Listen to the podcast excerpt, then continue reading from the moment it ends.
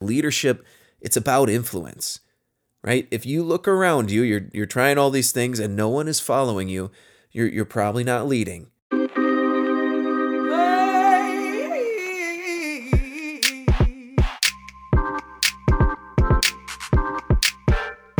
If you work for the Catholic Church and want to avoid burnout, overcome team dysfunctions, and put more souls in the pews, we're here to help.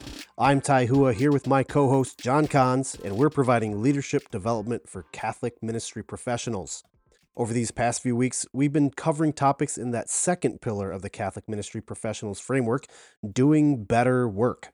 Today, we move into the third and final pillar of the framework becoming a better leader. In the next few episodes, we'll cover some key elements of growing as a leader, including intentional growth in holiness, leadership development tools, and intentional skills building. Today, we're answering the question How do I lead people? Hey, Jon. Thai, it's good to see you. So good. I I love doing this with you, man. It it's been fun to kind of build out this this framework, um, this ministry and to be able to do that with a, a, close friend and somebody that I really respect and has just been a champion alongside me in the faith. This is just this is great. Yeah, this is fun. I um I will say that I have been using the line I'm doing a new thing a lot in all areas of my life. So Does it does it work on people? I don't really know, but it makes me feel good. it's kind of it's kind of a rallying cry and, and it, it I will say that came out unexpectedly in the course of of doing this podcast. That wasn't necessarily i mean it was it, it made the point it was a scripture that really felt like it resonated with what we're doing but it, it kind of just became this rallying cry that yeah this this really applies to the the content that we're trying to put out there this idea that the lord is doing something new here and we are a part of that new work. So i, I love that. Yeah it honestly has given me newfound trust in the Lord and just relying on Him to do the work in my life and trusting in Him. I'm doing a new thing, and I just say, Lord, I trust you. Oh, amen, amen, amen. That's yeah. so good. Well, that's awesome. Well, we're gonna dive in right right away here, keeping that that that good vibe, that solid energy that you're bringing in here. We're doing a new thing. We're stepping into a new pillar. I love it so, so we, much we've talked about having better conversations, we've talked about doing better work. Now we dive into really just becoming a better leader. And what you will find is if you've been following along, doing the action steps, trying to start a new thing, begin a new thing in your work, you are becoming a better leader already. And I'm, I'm sure you're experiencing that as well. So this this pillar, this third pillar, becoming a better leader, it's all about intentional development. It's it's this bias towards personal growth. And as we step into it, we're really going to tease out the difference, and, and it's going to be important for this episode. We're setting up kind of the difference between managing people versus leading them. And you'll see how you can lead even if you're not in charge. So the general principle we're working with here is that leadership it's about influence. Right? If you look around you, you're you're trying all these things and no one is following you, you're you're probably not leading, right? And and just to, just because you're in front of people, it doesn't mean they're following you right? Captive audiences are not necessarily followers.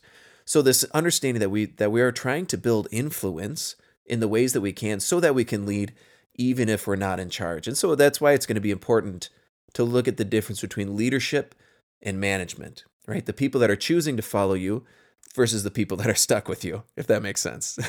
so um, I, I did just a real quick, um, you know, I, I you can look in any number of directions to find definitions of management versus leadership. Those are kind of hot button topics. And when I was getting my MBA, they really were leaning hard into leadership versus management. What's the difference?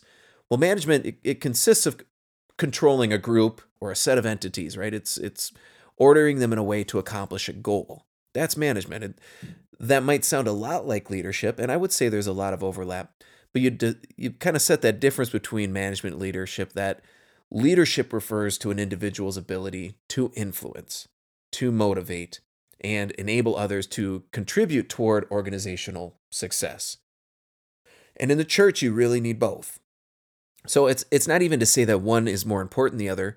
They both are needed, and they're both needed in different capacities. And so as we look at some of the differences, and we've we've identified five key themes that you can actually look at and even begin to assess yourself and see if you are in fact leading but also you can intentionally build these themes into the work you're already doing and for the most part they're not going to cost any money to do that. It might cost you a little time it might cost you a little effort it might even cost you that just that effort to grow and to learn some new ways of doing things. But let's dive in let's look at some of these these five themes and how they differentiate managers versus a leader so the first one is that a manager gives direction whereas a leader asks questions. Right? So you look at giving directions versus asking questions. And you might say in any given parish, hey, we've got this problem. I, I think one thing that's going on in a lot of parishes, they're merging, right? They're shutting down one parish, they're maybe merging two parishes together. They might even be coming up with these, these groupings of parishes that are all going to have to figure out how to work together. So a pastor might come in and say, Hey, I've done all the groundwork. I know exactly what we're going to do. This is what we're going to do. That's a management position. It says, Hey, we're going to fire half of you, or Hey, you're all just going to have to reapply for all the jobs. I've decided there's going to be these five positions, yada, yada, yada. He's just got it all laid out. On the other side, you might ask questions, right? You might walk into each individual parish. You might say, Hey, we're merging these parishes. How do you see us building this well?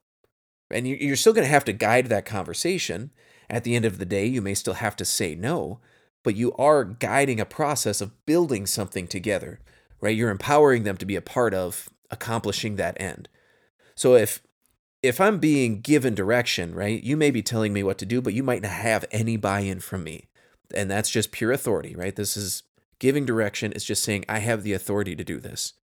Versus a leader asking questions it says, I want you to be a part of the solution. And if I'm part of the solution, then I want to make it happen. It gets that buy in from me and it motivates action. So you see this, this kind of difference here. Do you feel like that made sense, Thai? Am I just. Yeah, I mean, there's there's definite examples that you, we could give, you know, um, outside of the church. I think that would help. Um, it's just you don't really have a lot of good examples within the church, from my experience of you know the different clusters that are formed because we're shutting down this parish and we're com- combining a couple. So maybe a, a really good example that I can give outside of the church Mm-hmm. Sure. is when mergers happen or hey somebody quit and another person has to take over the role well instead of just dictating hey ethel you have to do this this and this because betty left right? Now you go in there to say hey with the the loss of betty here's a couple of things that i'm doing. Here's a couple of things that susie is doing. You know it would be helpful if you could do this.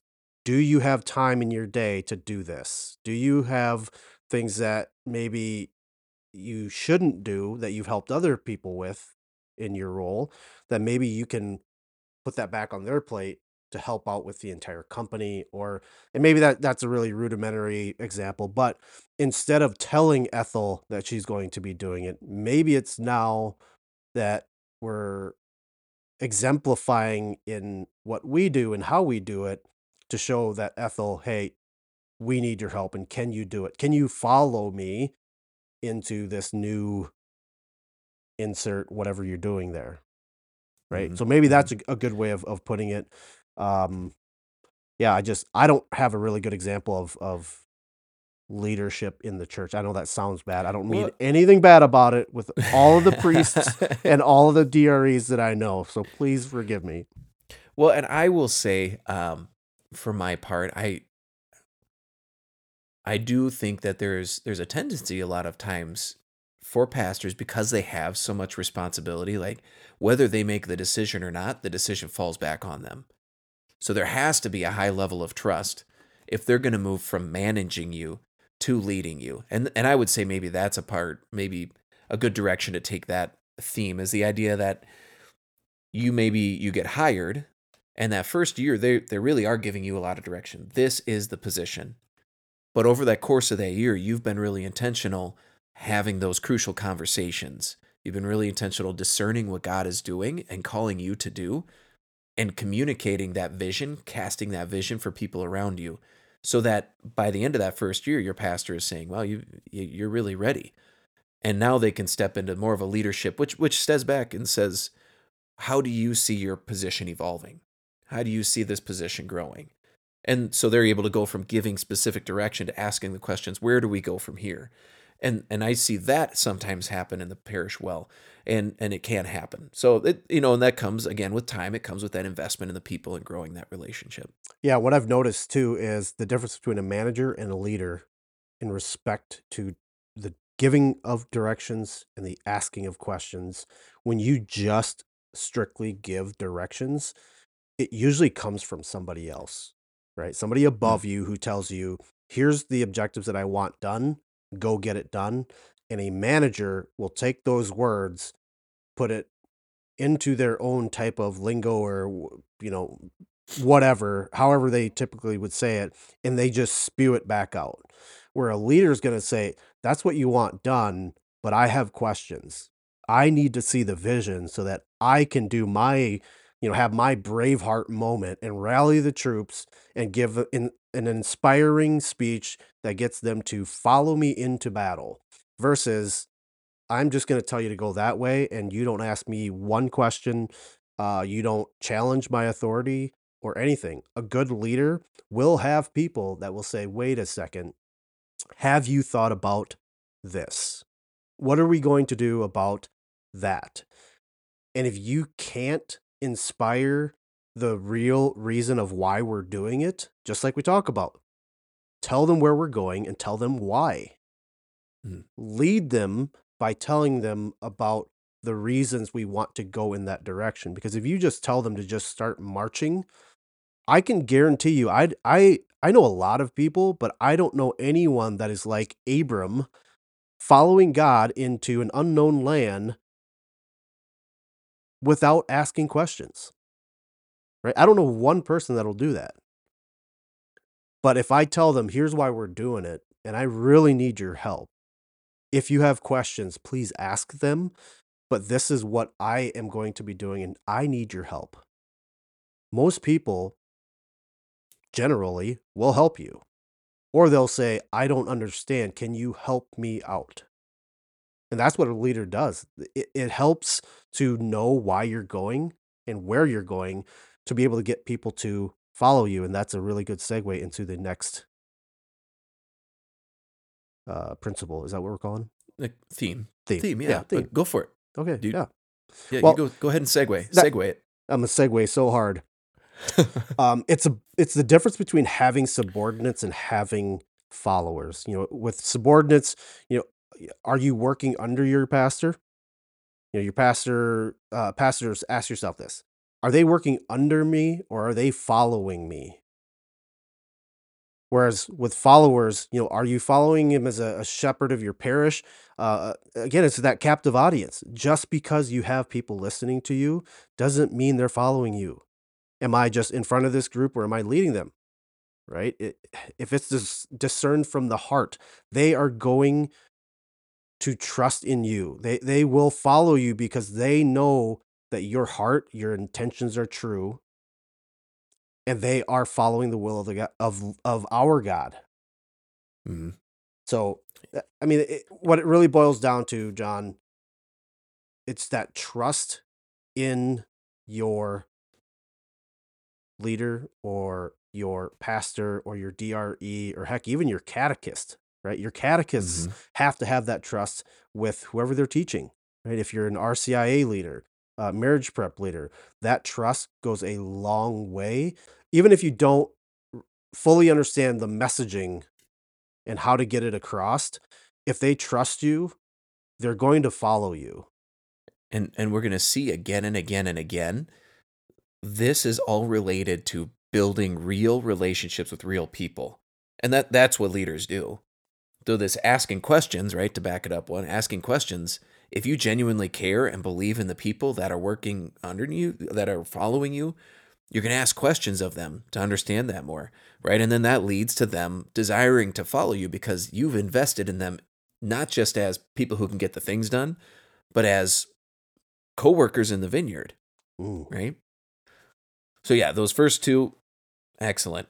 Um, I the next theme, the third theme, a manager tries to be a hero, a leader makes heroes. Right? And it and it often it often takes places in parish, or I see the the way that I see it often take places in parish. If they're managing their people, they tend to divide and conquer. So that even if they're meeting as a team, what often happens afterwards is father then meets up with the individuals to have his little pet projects with them that that he's just going to work with them on which in some cases is necessary and sometimes it's important but a lot of times it ends up no matter what was decided in the meeting now we're going to have another meeting an addendum to the meeting to make further decisions that then aren't part of the whole conversation. So other people are left out of the loop not knowing how these pieces fit together. And it's a way that you, try to keep your your fingers, you know, on all the little moving parts, and it, and it is kind of a micromanaging thing, but it is a managing activity versus a leader who who makes heroes. They're building the team. They're they're building communion, and they're more intentional. They're having more productive meetings more often, so that they can do exactly what that definition said above, which is try to influence and motivate and enable the others to contribute towards organizational success, so that the pastor themselves doesn't need to be the leader, the or whoever's in charge doesn't need to be the leader, but is instead allowing everyone else to become those those leaders, those heroes in the context of what we are doing following the mission of of Christ, allowing us to step into those in a heroic capacity to lead change, to lead people towards Christ. Yeah, a secular example of this would be I've got a mentor that talks about when he hires managers, he's hiring somebody to be able to give him time. Mm. Because time is such a uh, a valuable resource to him. If he has to be in every meeting, make every decision, he won't get anything done. He literally cannot run a, a, his company if he has to make all of the decisions. So that's why he is making more heroes or leaders in the company because what he wants to do is free up time for him to do more of the higher level stuff of leading a company and deciding where we want to be in 3 years, 5 years, 10 years Mhm. versus who do we who do we hire to do this, you know, service for our company? Well, does it matter? Well, it's going to save us, you know, a $100 a week. Mind you, we're a couple hundred million dollar company. Like that that, that doesn't matter for us. Mhm. But for you to waste my hours time, you literally just wasted thousands of dollars for the company. Sure. Well, at, this is what Jesus did too, right? Could could Jesus have appeared to everybody at all times? Yeah, uh, yeah, he's God. He can kind of do what he wants. But he chose to make faithful heroes out of 12 dudes who then went on and, and they scaled the church to the world, not because they personally were able to be with every individual, but they taught someone else to do the thing. They brought them in and then they empowered, they enabled them, they you know, laid hands on and, and ordained them so that they could go out and do that ministry on their behalf, on behalf of Jesus Christ. That is the vision. It's not that they needed to keep everything so small that they could all like lay hands on every individual person. They realized, no, this is bigger and beyond us. We need to pass some of this off.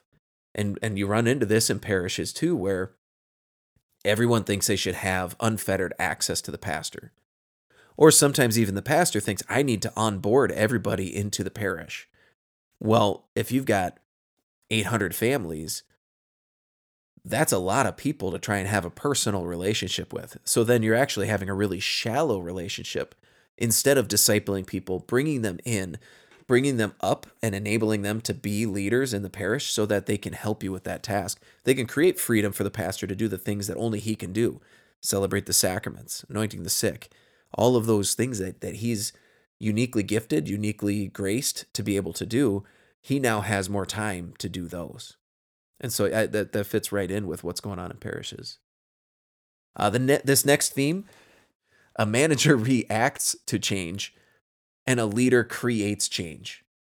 Right? So one thing that I feel like every single parish I've ever been in at some point people come up to me and they say, "Ah, oh, our youth, all our youth are going to young life. What are we going to do?" right? And what are we going to do? What if we're if we're just managing people? Well, we're going to complain about it.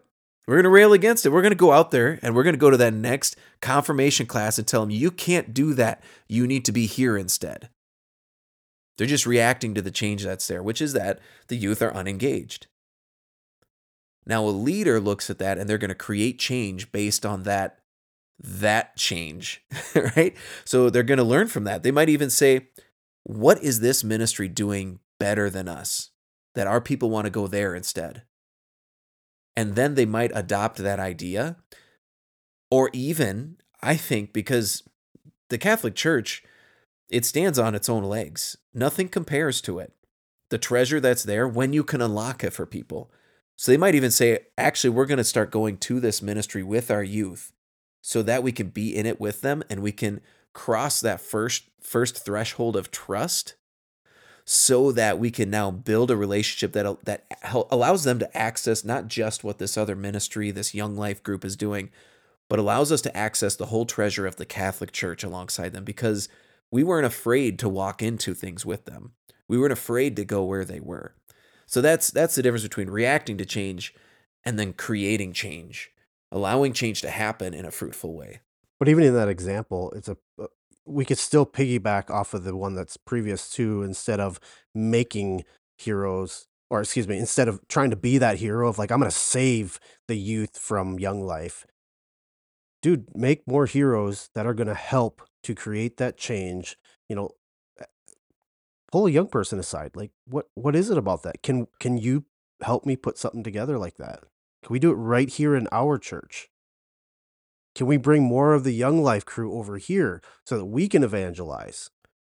Like that what a great way to kind of piggyback two of the themes into one. Like if you're truly a leader, you're not flowing in, and or excuse me, you're not picking one theme or the other. You're flowing in between three or four or all of them in one scenario. I mean, it's such a a great visual of the the beauty of a leader versus a manager. Yeah, absolutely. And and they do. There there's overlap because these are these are not things that exist in a silo. They are parts of and elements, themes that live in the life of a person who is leading. And so there's going to be a great overflow because it flows out of that person and who they are and who they are trying to be.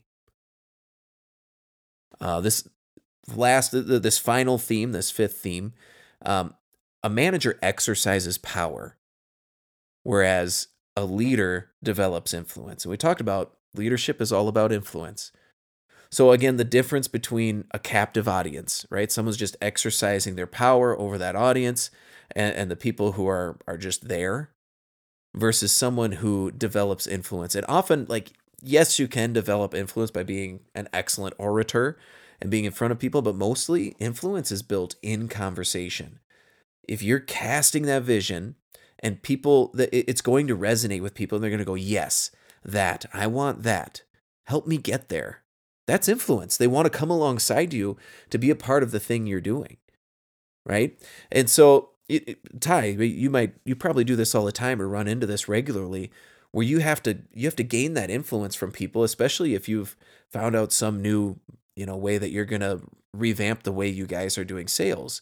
You might say, hey, we're gonna increase your take home pay, right? Your your compensatory pay by ten percent by 10xing our sales. This is how we're gonna do that.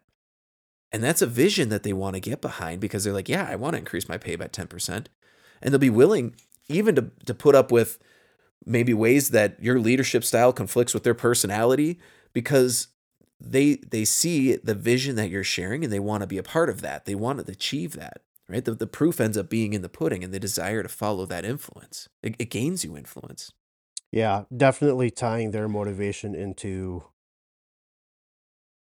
how you achieve your results for, you know, in my example, it's for the company. So for them to achieve their goals, it has to directly benefit the company and it has to be mutually beneficial. So, same deal with ministry.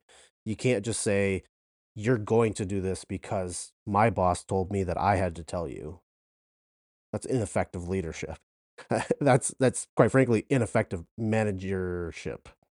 Uh, now, if you do say hey, here's where we're going. And I think you with your skill set and timeout, you have to know the motivating factors, right? Because some people aren't motivated by money. They're just not. Which for me is weird because I'm I'm of the mindset the more you sell, the more money you make. So if you're in sales, you want to sell a lot. If you don't, you should go into customer service. If their motivation is to sell more or hey, I want to get in front of more people. I want to travel more. I want to change the world, right? I want to change the world because my product can do this. Okay, well, here's where the company can can utilize that. Here's where our ministry can utilize that. Or that is going to benefit the ministry or the church, our parish, the company, whatever you say, um, it has to be beneficial for both parties, or else they're not going to go. What I will dub as lip service. Yep, I hear you. I understand. But then the minute you come back to them a week later, like, oh, I forgot to do that thing. Oh, yeah, I was going to change, but I didn't. So it has to be a, a, there's got to be a factor that's beneficial for both parties, or else you're just going to have ineffective um, followers. It just and nobody mm-hmm. wants that. And we we actually see this a lot in in ministries where how, how much of the people who show up to our religious ed program are there because if they don't, they won't get confirmed. This is exercising power. It's just saying if you don't show up, you don't get confirmed. That's the authority we have over you. That's the power we get to exercise over you. We're not going to confirm you if you don't. Versus developing the influence, which should have started years ago in the way that we cultivated relationships with their parents that led to fruitful opportunities to have their parents engage their kids in the faith in real and lasting ways so that instead of saying if you don't come you don't get confirmed they say i desire to get confirmed because you have you have tapped into something deep within me right? That motivating force something within me that knows i, I know that i need god and i know this is a way to access his grace in a greater way. And and so being able to tap into that motivating factor that that develops influence because it it, it connects deeply within them deeply within them in a way that elicits a response. Again influence over power. So all, all of these um, all of these leadership the themes like i said they have to do with cultivating real relationships real partnerships with real people. So in other words you need to have those meaningful conversations. You need to have better conversations, that first pillar. You also need to do better work because if if you want to gain influence with people, to serve the kingdom, you have to be the kind of teammate that people will work with in these capacities. So these are the, those are those first two pillars. And so of, of the Catholic ministry professional professionals framework, easy for me to say. Uh, if so, if you've been following along, if you've been growing in in those two areas, guess what? You're you're already leading. Look at you. Tied it together, didn't I? Yep. Nice little bow. No, I'm just saying to the to the listener, you're already leading. Look at oh, you. Oh, look at them. Yeah, look at I'm sorry, I thought it was all about me. no, no. well, Jon, I think it's time to do the devil's advocate. Thunder. All this talk about people following me, you know, me gaining my own influence. I just, I'm not, I'm not that person. It's too prideful for me. Mm, influence, very prideful to seek it, to desire it.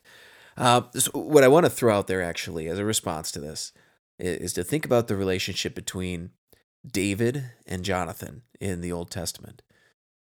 David is anointed for some specific task, right? He's anointed to become the king. Jonathan is the heir to the current king.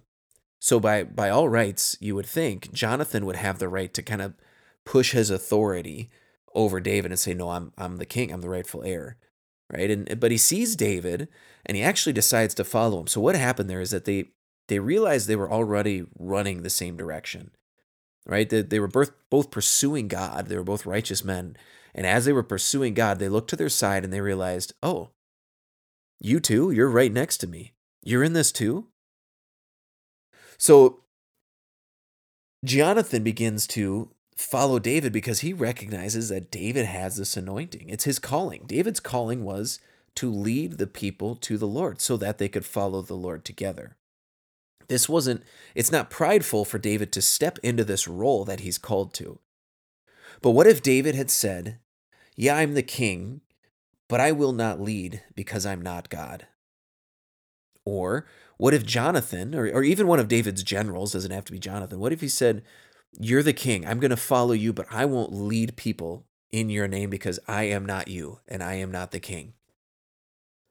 To deny this leadership role, to, to refuse to step into this position of influence, would be directly rejecting their call. It would be rejecting God. And so, if you are a Catholic ministry professional, you have been anointed for some task. Even in your baptism, you were anointed priest, prophet, and king. And now to another level as this professional in Catholic ministry. So you can't shy away from the task, right? it's not prideful to follow the Lord and bring people with you.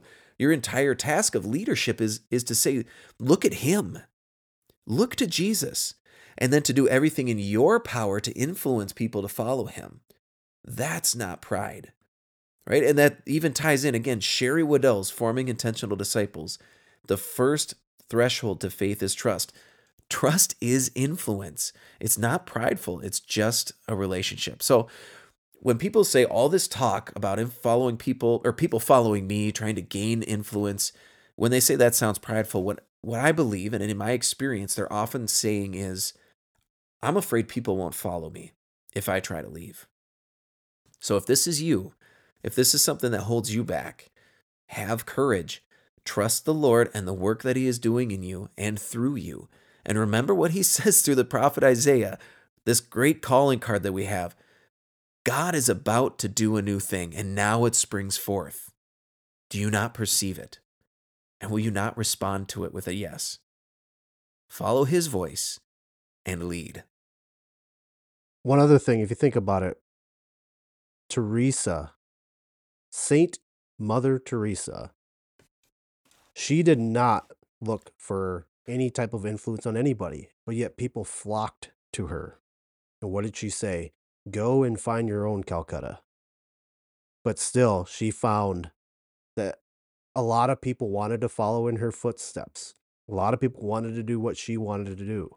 That's not prideful. It is prideful to create that Calcutta for the recognition like Mother Teresa had received. If you're just simply following the will of God and people are following you, or they just want to be in your midst, and like Jonathan, he actually said, and I, I pulled up my notes from a talk that I used to give at confirmation retreats and stuff. A really good friend, like Jonathan, says, Whatever you want me to do, I'll do it for you right? That's in, in 1 Samuel chapter 20. Whatever you want me to do, I'll do it for you. That's not lording over somebody to say, you better do this. No, they see in you what they want to do. And because of it, they are going to follow you or do whatever it is that you want them to do. And that could be, hey, I really need help with the youth. Can you help to spring new life into our youth ministry? It could be, hey, our RCIA program is just, it's not bringing people in to the point where they're on fire that three years later they're still coming to mass.